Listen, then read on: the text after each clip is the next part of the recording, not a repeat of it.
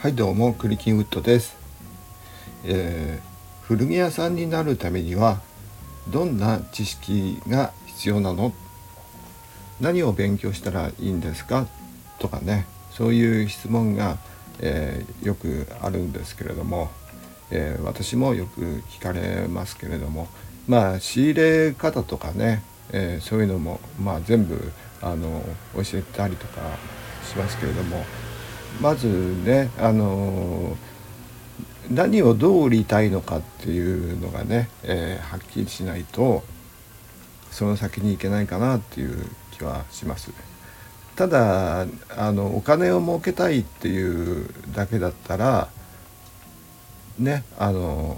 人気ブランドとか相場をですね分析するなりして、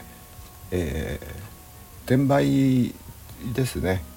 いわゆる背取りっていうものなんですけどもこれまあ言い方がね転売って、えー、あまり良くないようなあイメージがあるかもしれないんですけど古着はねあのもともとアメリカからの転売なのであの古着山さんがアメリカに行って、えー、仕入れる時も結局ねフリマからあのー、買ったりねスリフトショップから、えー、いいものを売れそうなものを選んで、えー、買ったりあとはラグハウスっていうか、まあ、倉庫みたいなところでね向こうの、え、そういう古着の、え、卸の倉庫から、え、ピックしてね、え、それ買ったり。まあもともとが転売でねあのその向こうでもあのアメリカのそういうシリフトショップでも、えー、結局はね、えー、お客さんから買ったものを売るっていう感じなのでね。だから転売の転売。でセドリ、えセドラレ、えー、セドルセドラレ、えーだん活用まあいいか。まあそういうわけでしてね。全然あの転売でいいんじゃないですか。それをねあのまあ昔はあのねアメリカ古着ヴィンテージ全盛の頃はね直に、えー、アメリカに個人で行ってねあの一人でやる場合ですけど一人で行ったりあとはチームだったら、えー、アメリカに住んでる人がフリマと、うん、フリマとかでね、あのー、選んだものを日本に送るとまとめて送る。みたいのが全盛だったんですけど今個人だとちょっとコストがかかりすぎちゃうんじゃないかなという気がしますね。アメリカで買うよりもえー、なんか日本のセカンドストリートとかあの地方の、うん、ブックオフ系とか小さいなんとか鑑定団とかね、えー、何でもやとかち、えー、まあ日本でいうシリフトショップにみたいなあねあのところで、えー、背取りをした方が早いかなという気もします。え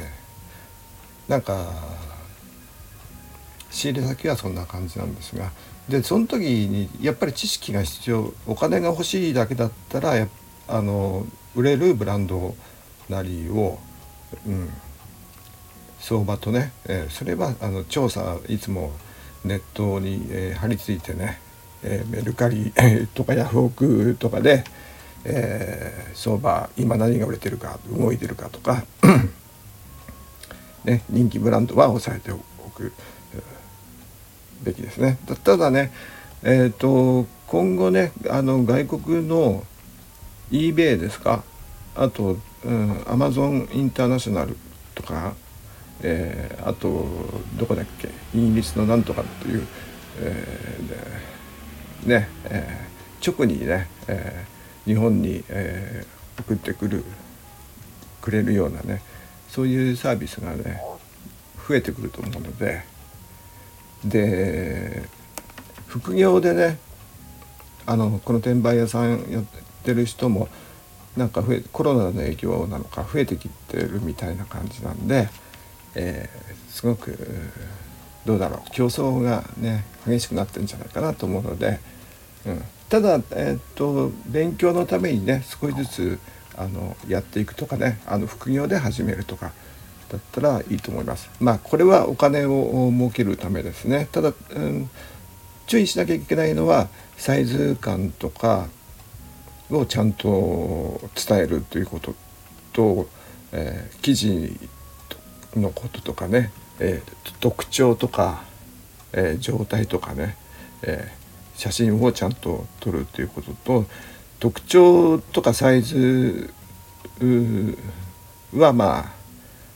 大体、えー、と分かりやすい言葉で言えばいいんですが記事感がね伝えるのがなかなか難しいのとあとはヴィンテージのものを、えー、売るんだったら年代をね知らなきゃいけないしもしそのブランドヴィンテージのブランド品であるならばそのブランドの歴史は一応知っておいた方がいいかなって思います。これはあのネットで売る場合もねあのちょっとその品物のねあの歴史というかストーリーを伝えると、えー、お客さんも分かりやすいと思うのでそれはあの知っていた方がいいと思いますし、えー、その古着屋さんになりたいのであればねあの洋服好きなんだろうしね、えー、その辺は、えまあ分かってることかなとは思いますけど。はい、で、えー問題は、えお店を持つということ、なんですけどこれもねあの目的ですよね。あのただ物を売りたいだけだ、えお金を稼ぐ、うん、という意味でね物を売りたいのであればやっぱりこう並べといて人気のものをね、えー調べて、えー、人気の売れるブランドと相場さえ分かれば、えー、置いとけばいいわけなんであの特に知識はあの必要ないんですが聞かれた時どうするかですよねお客さんに「これな何年代のものですかね?」とかね「このブランドって有名ですか?」とか聞かれた場合どう答えるかですよね。ここでね知識がないと困るのでねその場で「あちょっと待ってください」っつって、えー、ね、えー、ネットでその場で調べるとかちょっとごまかしてねあのちょちょっと待ってとかねあのちょっとトイレ行ってきますとか、ね、言って、えー、出てきてたら、えー、その商品パクられてたとかね、えー、よく聞く話ですけど、うん、なのでやっぱりこの聞かれたらすぐ答えられる程度のその売るものに対しての知識は、えー、お店の場合はあった方がいいと思います、ね。あるいはあのでたらめでもいいからその場しのぎでもいいからあのなんかあの答えておくとかね「えあそれだね」とか、えー、60年代のアメリカの、えーあれですね、えー、ニュージャージー州のブランドですねとかね、えー、適当にあのその場は答えておくと。うん、でまあごまかしきれる能力があればあの知識はあのそのごまかすというテクニックという知識が必要ですね。喋りのテクニックといいますかお客さんをどうごまかすかっていうのをあの、えー、磨いたらテクニックを磨いたらいいんじゃないかなと思います。でこれはね、まあ、あのただ物を売りたい、えー、儲けたいという方ですね。えー、でまあお客さんがによってはね、えー、なんかずっとななんていうの見抜い見抜いちゃうっていうかねなんだ知らねえのかとかって いうふうにねちょっとバカにされちゃうかもしれないですでそれがあの口コミで広がるとねあのあの古着屋は頭が悪いとかね、えー、言われちゃうかもしれないんでそこはねちょっとね、えー、気をつけた方があいいかもしれないですよね。で怖いのは高校生とかですよね。あの世界史をやあの詳しくやるじゃないですか。で受験生とかのね、世界史を詳しくやる世界史日本史詳しくやっている、えー、子なんかはね結構あの産業革命のあたりからねあの服も好きだからすごく細かくねあの歴史を裏付けて、えー、来る、えー、人が、高校生がいるんですね。えー、で私はそういうお客さん好きなんですよ。あの話が合うと言いますかあの会話が成り立ちますからねあの映画の話とかも出てきますから好きなんですが、えー、そういう高校生が来たら多分あの歴史ねアメカジならアメリカの歴史は えー、知らなきゃあちょっと恥ずかしい思いはするかもしれないです。古着屋さんでもね。はい、でまあ個人のお店だったらねあの結局その個人イコール店のコンセプト、うん、ですね。そのね店長オーナーの生き方というかね考え方がそのお店そのものなのであの好きなように自分で、えーえー、お店のコンセプトなり、えー、個性といいますかえ商品の内容をね、え決めればいいわけですからこれが売りたいとかね、えー、儲けたいのであれば、えー、まあ多少ぼったくってもいいかなとかね、えーと、ネットの相場見ながらこれはあの有名店が、えー、2万円で出してるから、えーと、うちでは、えー、1万8,000円にしといて、えーとちょっとあそこより安いぞっていう感じでぼったくろうとかね、えー、そういうそういう楽しみ方もねあの売る側としてあるのかもしれないですね。うん、でまあ問題は、えー、知識なんですけども、えー、まあ、ブランドの知識はもちろんですけれども生地と生産地と、ね、えー、その辺はやっぱり、えー、ある程度抑えておいた方がいいと思います。やっぱりねなんだかんだ言って、えーと、メイドイン USA というのがねあのもう玉があんまりないと言いますかやっぱ希少価値というものがありますから、うん、それはあのお客さんにこうあのちゃんと言った方がいいいいかもしれないですね、えー、アメリカ製ですよって、まあ、まあ産業革命以来ね、えー、というかアメリカものは、えー、戦後1920年以降からですかね、えー、もう結構ね大量生産の時代に入ってきてるわけなので、えー、まあね、えーそんなに一点物ってとは言えないんですよね実は。うん、だ残ってるものとしては、えー、ものによってはほとんどないとかねそういうものもあると。まあ代表的なのはジーンズとかね、うん、古い、えー、ジーンズで有名なブランドのものはやっぱりあの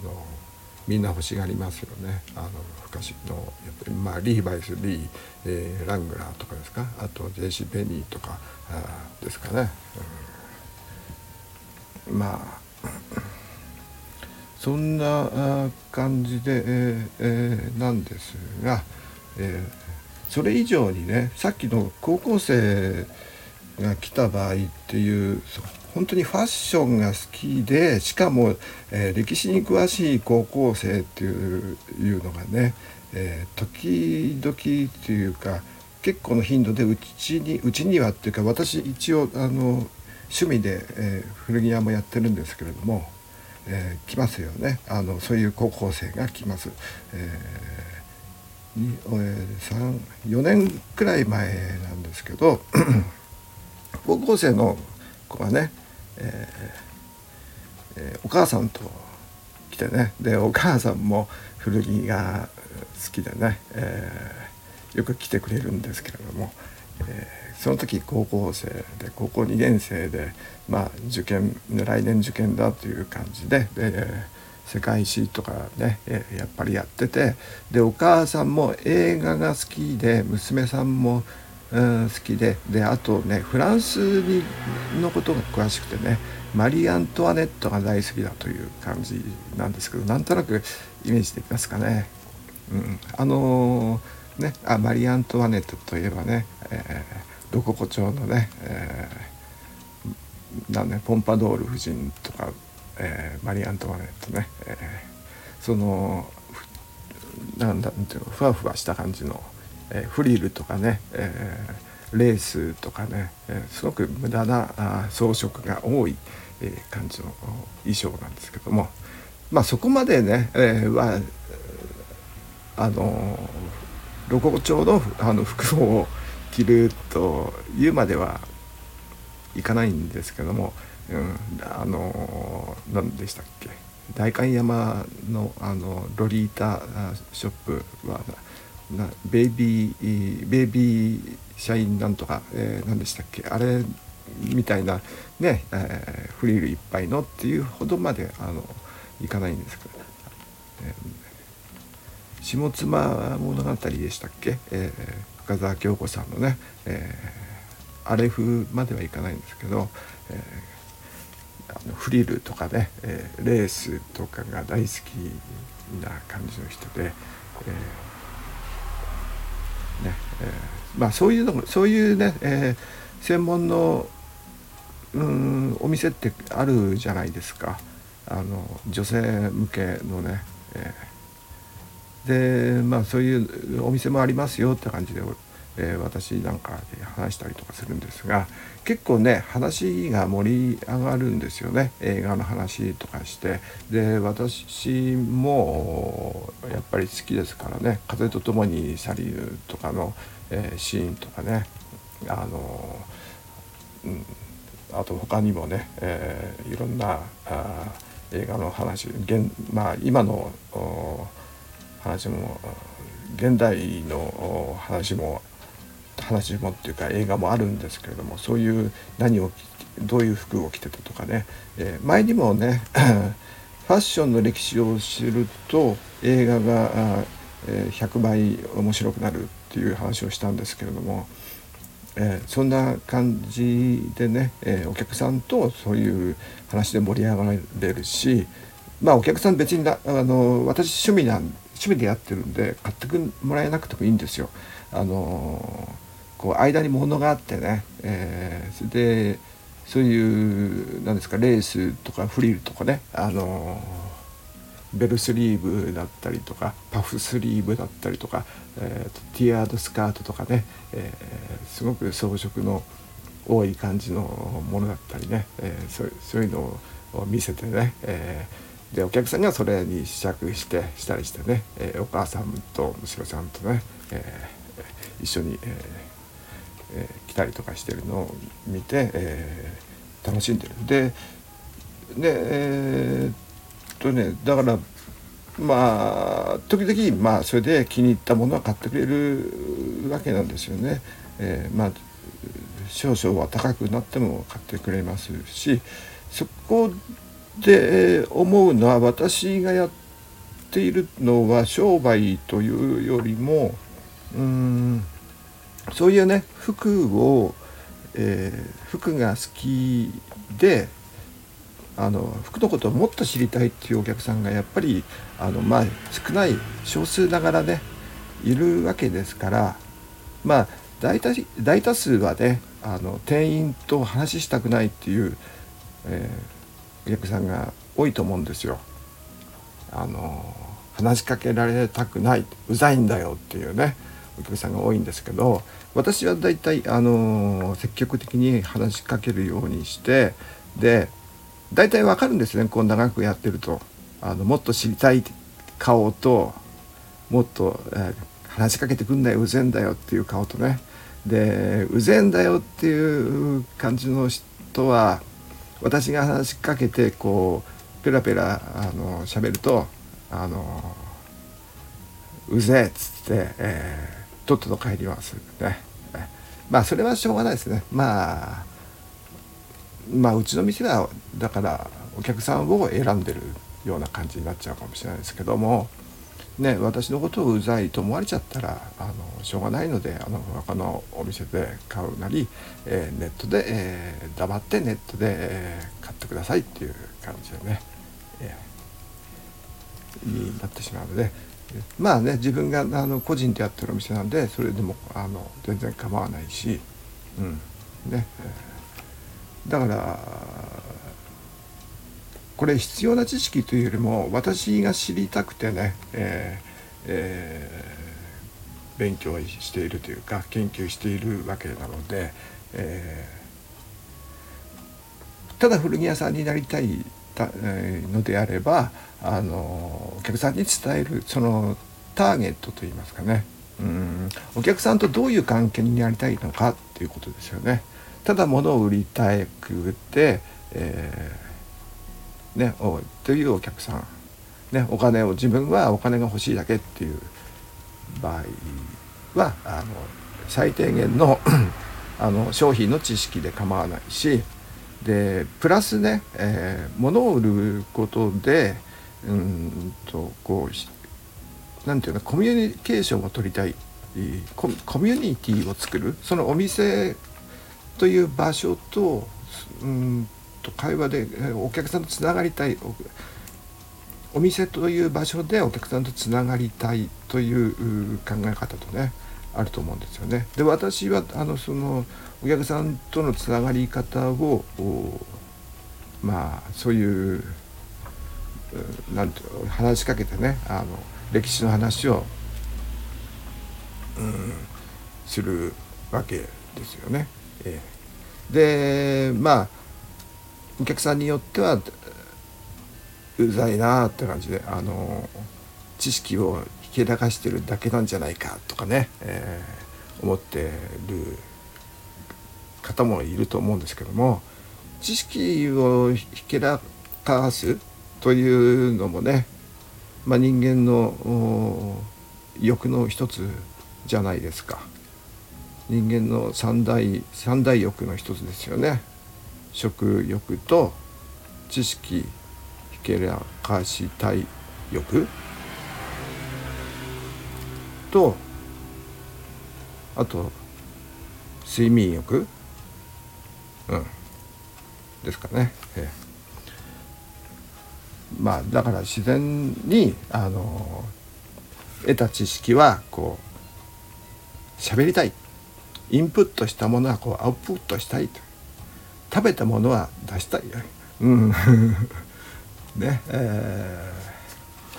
そういうわけなので、えー、で、えー、そのねアウトプットしたものがあのお客さんとこうお客さんに共鳴してもらうというかね知識を知識を共有してもらってでお客さんもそこでうんとこうなんていうの広世界が広がればねそんなに嬉しいことはなくてお客さんがそこで喜んでもらえればですけれどもお客さんもその知識を得て、えー、豊かになると、ねえー、生活が豊かになるとは、えー、いうわけではないですけど世界の見方が変わる、と思うんですよね。あのそのスタイルとかファッションスタイルとかえー、の歴史を学ぶことでねあの何でしょう。結局えー、えー、っとそうですね。一般教養というかリベラルアーツと言いますかね。えー、っと知っておく衣服っていうのはやっぱりね必要なものだしね。絶対人間はあの身につけるものですからね、えー、知って損はないですよね。でそれを考えるとやっぱりあのこう歴史とか背景っていうのが知りたくなるものじゃないですかね。えー、と思いますし、えー、頭の中にね、あの年表と地図があるとすごくね世界を俯瞰して見れると言いますかね、えー、こう歴史の流れ時間の流れ、えー、と時間の流れとが、まあ、年表として、えー、空間ですね。空間の移動といいますか。点が、まあ、地図に見立てる地図地球儀でもいいんですけどそうするとねこういろんなものが 見えてきましてえー、っとなぜかというと例えば、えー、っとアメリカの、うん、ゴールドラッシュの頃1848年カリフォルニアのね、ゴールドラッシュの頃日本はどういう状態だったかとかね、えー、何があったかまだ明治時代だったんですけどそれから、えー、南北戦争がありますよね。で、えー、その頃は、えー、日本はどういう時代だったか、えー、明治維新に向かって、えーねえー、対立していますましたし、えーと、イギリスとフランスがねそこに、えー、幕府軍と官軍についてね、えー、内戦状態で、えーまあ、一つの日本の中でも革命状態だったわけでその頃ねアメリカでは、えー、まあその明治維新前には終わるんですけども、えー、南北戦争というやっぱり内乱があったと。うん、ねえー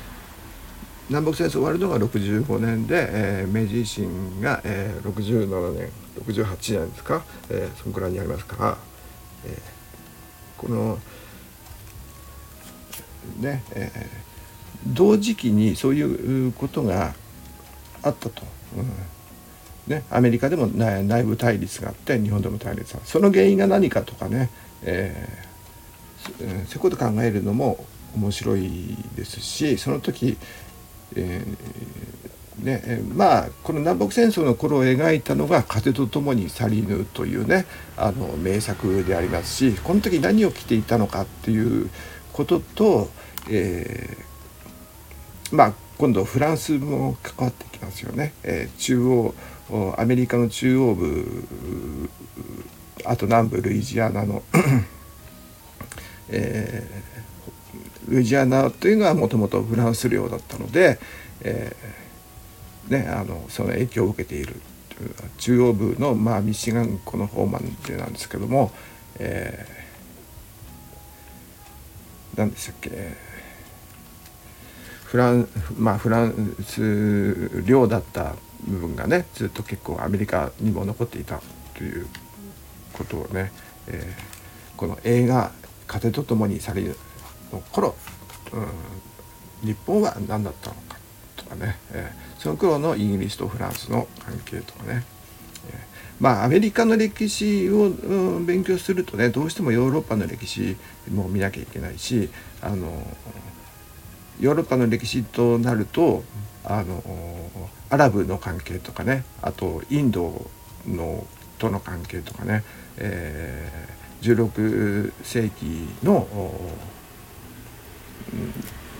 大航海時代ですねその時からも始まっているグローバル化ですよね。えー、その辺の投げられも見た上で、えー、さっき言ったように、え、地図と年表を頭に持っとくとすごくね世界を俯瞰して見れるのではないか。でそこからそういうふうに、え世界を見ると、え将来もこうだんだんこう予測できるようになってくるじゃないかというふうには思います。えー、古着屋さんになるための知識、えー、とはちょっとね最後の方外れてしまいましたがこれはあの古着屋さんになるためじゃなくてもね普通に生きてる上でどんなことをするにしてもあの学ぶことってね、まあ、いくつになっても、えー、80歳になっても、えー、90歳になっても、えー、120歳になってもねあのそういうふうに世界を捉える学ぶということは必要なのではないかとこんなあまあアラカンの私が言うのもなんなのですが、えー、人生経験がまだ、うん、まだじゃないですねもうこんなんなんですが、えー、そういうふうに思います。えー、ですから、えー、古着もあ洋服のこともファッションのことも、まあ音楽もそうですけどね、えー、ひっくるめて、えー一般教養として、えー、学ぶことが好きな方向からねこう学んでいくのは、えー、すごく大切なことだと思います。はいなんかちょっとね、えー、質問の答えとは違う方向に来ちゃったかなとは思います。えー、ですが、えー、もう30分も喋、えー、っていますので、えー、こんくらいにします。最後まで聞いてくれてありがとうございます。それからあいいねとか、えー、フォローをありがとうございます、えー、ツイッターの方もフォローをしていただけたりとかですね、えー、何でしたっけ、えー、リツイートとかですね、えー、していただけるとすごく嬉しいです。あとは何か質問がありましたらあのお気軽に、えー、ください。それでは今日はこれで失礼します。ではまた。